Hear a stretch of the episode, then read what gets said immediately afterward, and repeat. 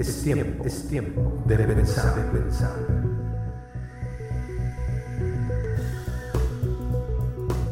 Muchacho, estudio. Este es nuestro estudio número 4 de Fundamentos de la Fe en Jesucristo. El tema de hoy, Conocer a Dios, parte 2.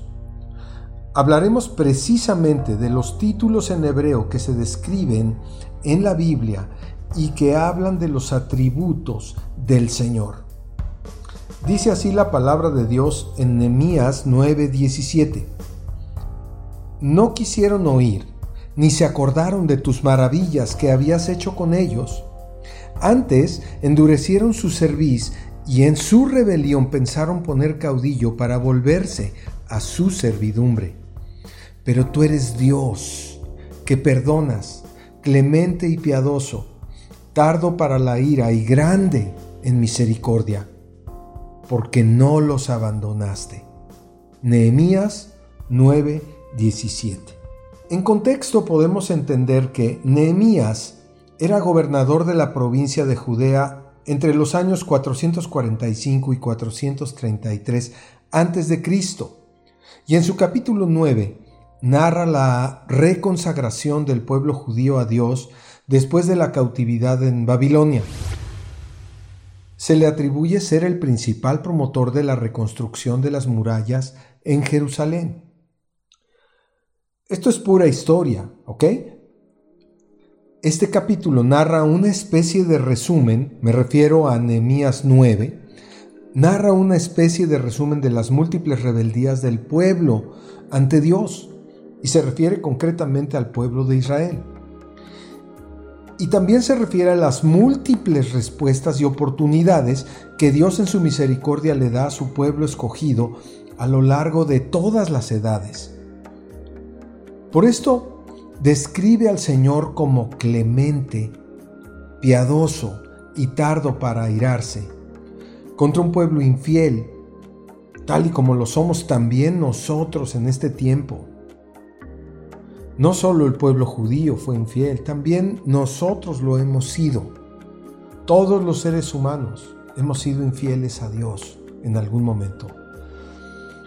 Y esto destaca como Dios, con su misericordia, que no se compara a la de nadie más, nos propone nuevas oportunidades para encontrarle, para regresar a sus caminos.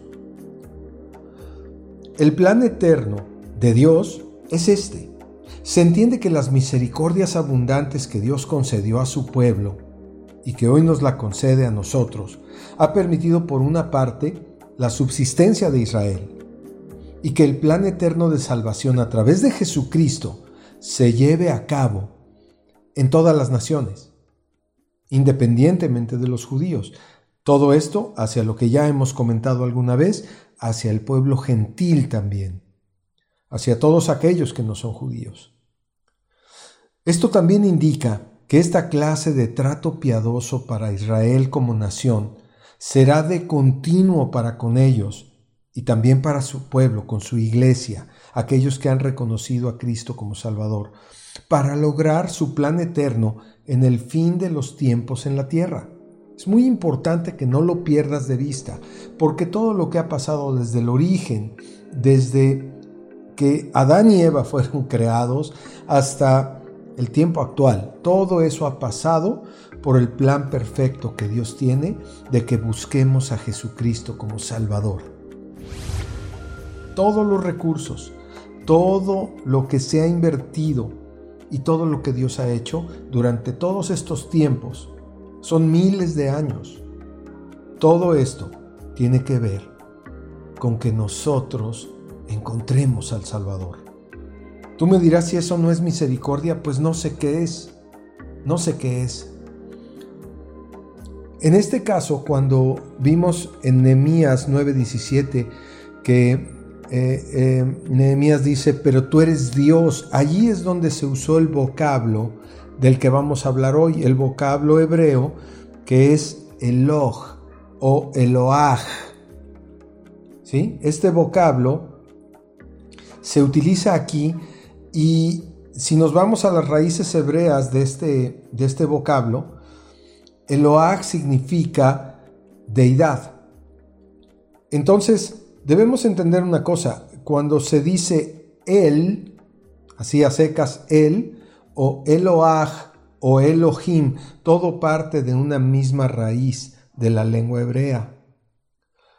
Quise incluir este estudio porque aquí se habla de, de Dios, por supuesto, de la deidad, pero también este vocablo en ocasiones los hebreos lo usaban, y, lo veríamos también en, en textos del Antiguo Testamento, cuando se habla de dioses que no son Jehová. Claro que el enfoque es totalmente diferente.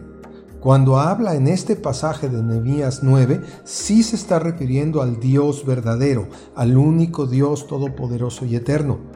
¿Verdad? Jehová o Yahvé o Yahweh, como lo conozcas. Ya hemos comentado este tema de los nombres. Yo creo que en futuro yo me voy a referir a, a nuestro Dios con el nombre de Yahweh, pensando que este sea uno de los más correctos. Sin embargo, tampoco tengo la razón absoluta de que ese nombre sea, eh, eh, de que esa pronunciación sea la absolutamente correcta. Y lo aclaro, por favor, para que no tengan confusiones. Pero estamos hablando de yo soy el que soy. Así se lo dijo a Moisés. No sé cómo sonaba exactamente en hebreo, pero el significado es ese. Ese es el nombre de nuestro Dios. Yo soy el que soy. Ese nombre también lo usó Jesucristo cuando dijo, yo soy. ¿Verdad? Entonces, pero vamos a lo que quería que viéramos en esta lección, es el significado de él o de Eloah, ¿verdad? Que son las raíces de esta palabra que significa Dios. Ahora, en su forma corta, como lo dijimos, es la palabra él, como el artículo que tenemos en español. Y su definición netamente es fortaleza. O sea, que cuando se le dice a Dios con este nombre, Eloah, El o Elohim, estamos hablando de que significa fortaleza. Se usa como adjetivo como poderoso, identificando claramente que Dios es todopoderoso.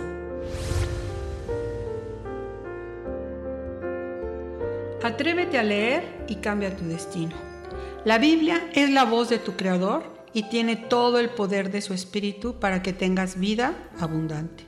Este maravilloso libro te hará saber quién realmente eres y cuál es tu destino eterno. Sobre todo te mostrará quién es Dios y su plan eterno para ti.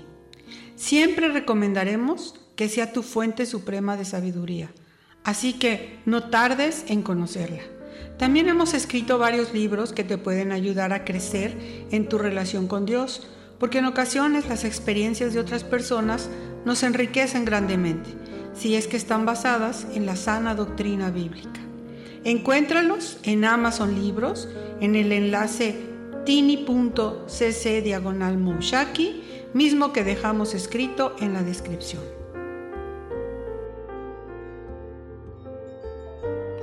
Otras acepciones hablan también, además de fortaleza y de poder, hablan de fuerza, de grandeza y de ser potentado, de ser, eh, tener un poder descomunal y que no tiene límites.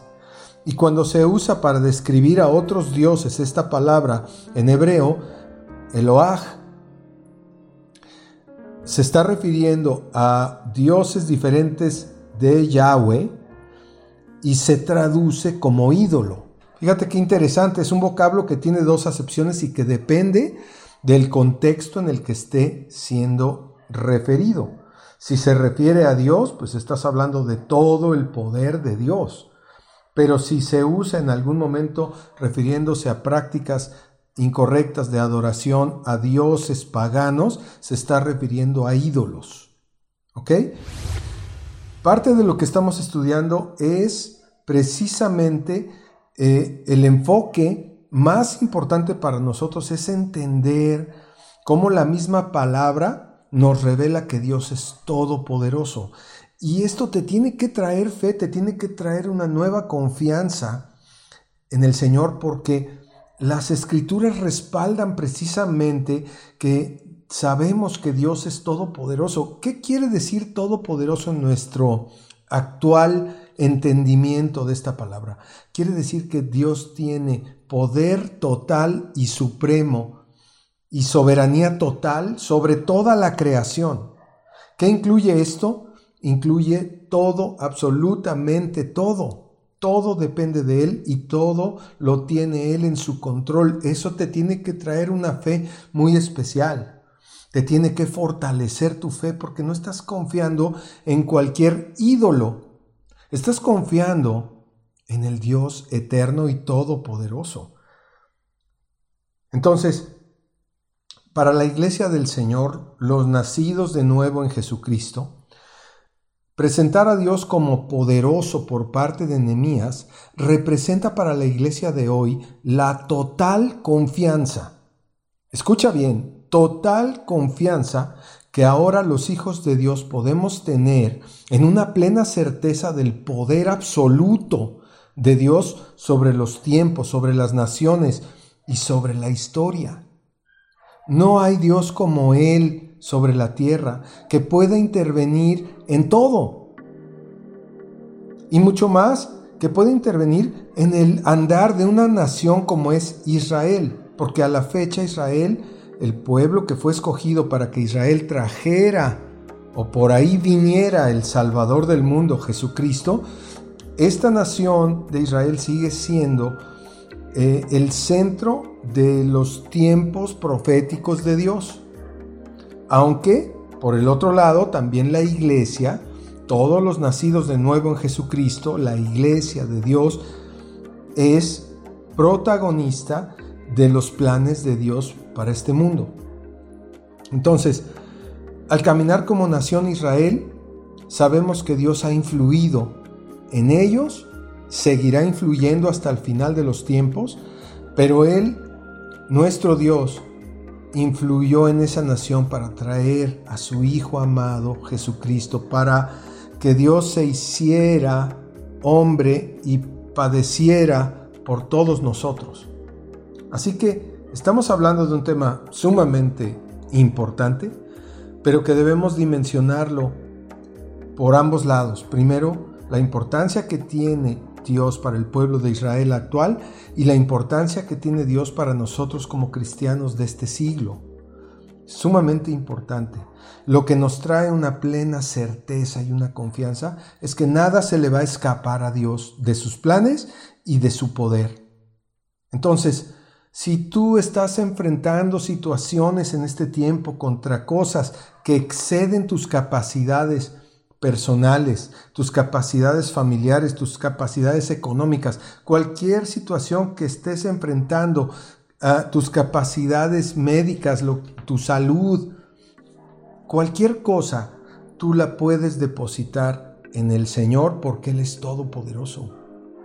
Esto es algo maravilloso y, además de todo, nos, no, no, no tenemos cómo explicar cómo nosotros siendo tan frágiles, tan pequeños, tan insignificantes, Dios nos permite gozar de su poder.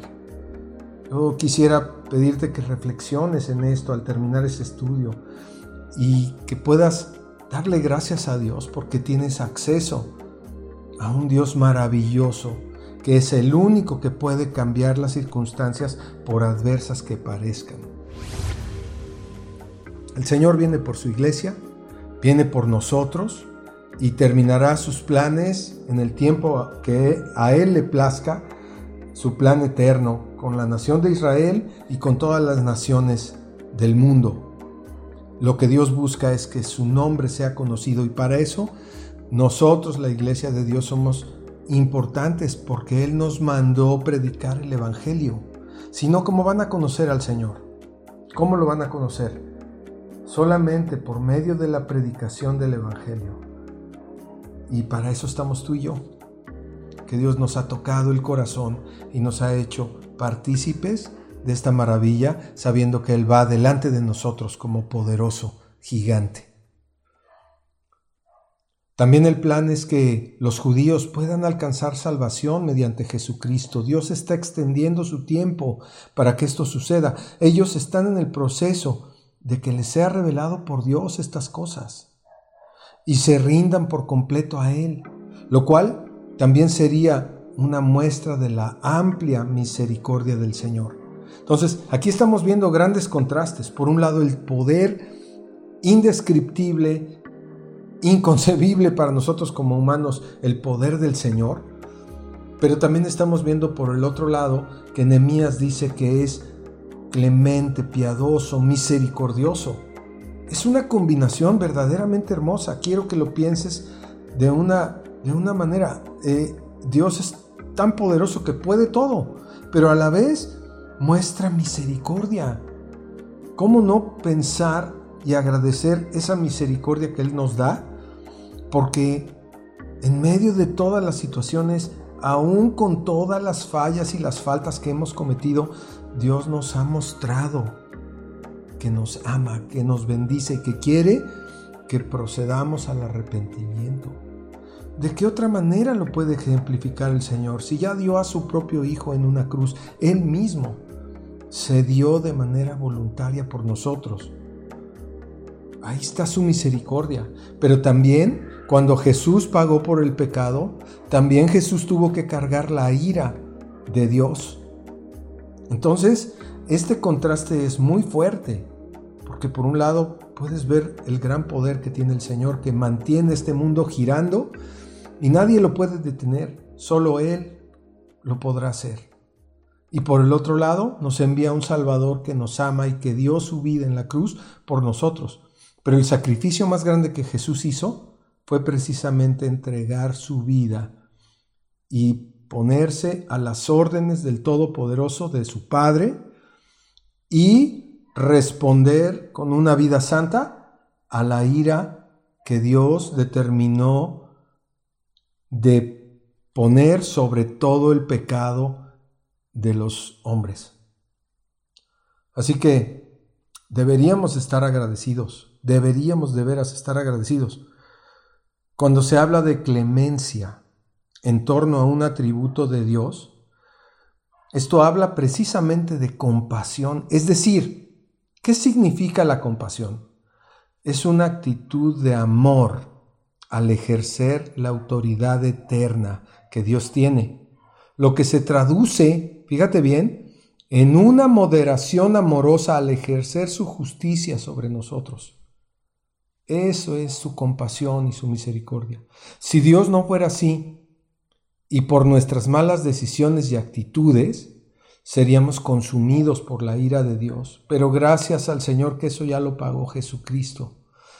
Pocos lo entienden, pero por eso necesitamos compartir esta verdad, que Jesús pagó con la ira de Dios por el pecado que nosotros cometimos. Eso es lo más difícil de comprender, pero fue un hecho, un hecho consumado en la cruz. Entonces, tendríamos que ser agradecidos y entendidos de que este privilegio que se nos concede sin merecerlo en absoluto, representa que Dios nos ama.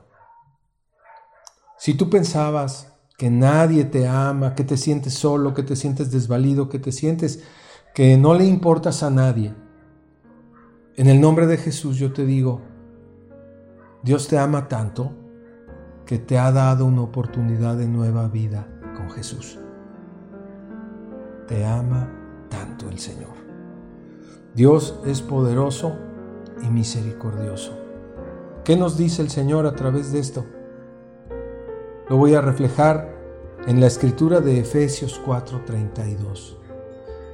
Si entendiste lo que es la misericordia de Dios al perdonar el pecado y al lavarnos y constituirnos nuevas personas a través de la fe y a través del amor al Señor Jesucristo, el Señor también te dice, antes Sed benignos unos con otros, misericordiosos, perdonándonos unos a otros, como Dios también os perdonó a vosotros en Cristo. Lo voy a repetir porque es verdaderamente importante. Si tienes algún rencor, alguna situación no resuelta con otras personas, alguien que te dañó, alguien que te, que te lastimó, ahora puedes tú en el nombre de Jesús ser benigno con otros, ser misericordioso con otros y perdonar. Antes, sed benignos unos con otros, misericordiosos, perdonándoos unos a otros, como Dios también os perdonó, os perdonó a vosotros en Cristo. Efesios 4, 32. Que Dios te bendiga.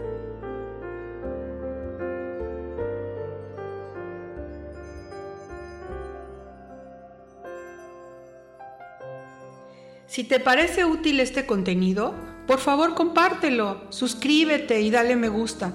Con esto ayudarás a más personas a ser transformadas por medio de la renovación de su entendimiento. Recuerda que tú puedes ayudar a salvar una vida, porque ahora sabes y crees que solo Cristo salva. Muchas gracias. Bien amigos, eso fue todo por hoy desde Cancún, Mushaki. Hasta pronto.